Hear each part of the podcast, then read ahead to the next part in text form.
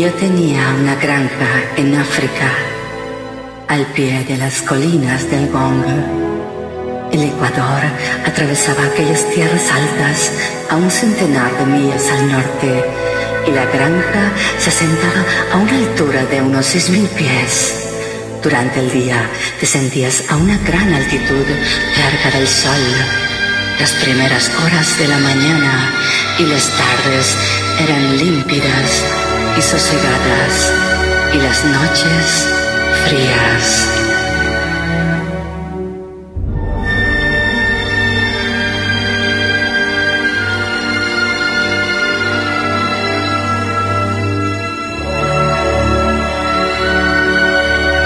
Así empezó todo.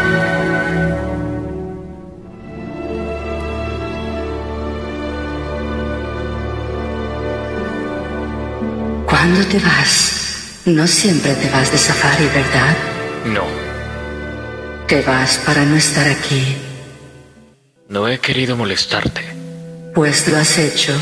Karen, estoy contigo porque he elegido estar contigo. No quiero vivir como los demás piensan que hay que vivir. No me pidas que lo haga. No me gustaría descubrir algún día que estoy al final de la vida de otra persona. ¿Por qué tu libertad es más importante que la mía? No es cierto. Yo jamás he interferido en tu libertad. No, pero me está prohibido necesitarte o apoyarme en ti o esperar cualquier cosa de ti. Soy libre de irme, pero te necesito. No es cierto. Si yo muero, ¿morirás tú? No me necesitas. Tú confundes la necesidad con la falta. Siempre lo has hecho. Dios mío, en el mundo que tú crearías no existiría el amor. Sería el más puro y sin necesidad de pruebas. Empezaban a gustarme tus cosas. Y a mí empezaba a gustarme vivir sin ellas. Me lo has estropeado, ¿sabes? ¿El qué? El estar solo.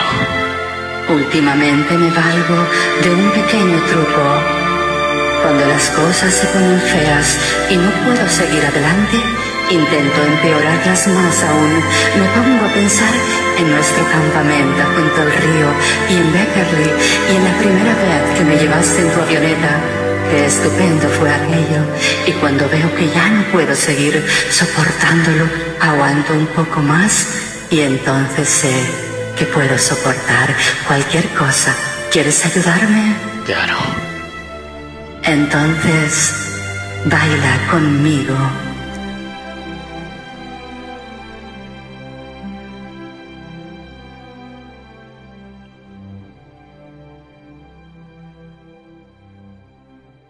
Y yo tenía una granja en África, al pie de las colinas del Gong.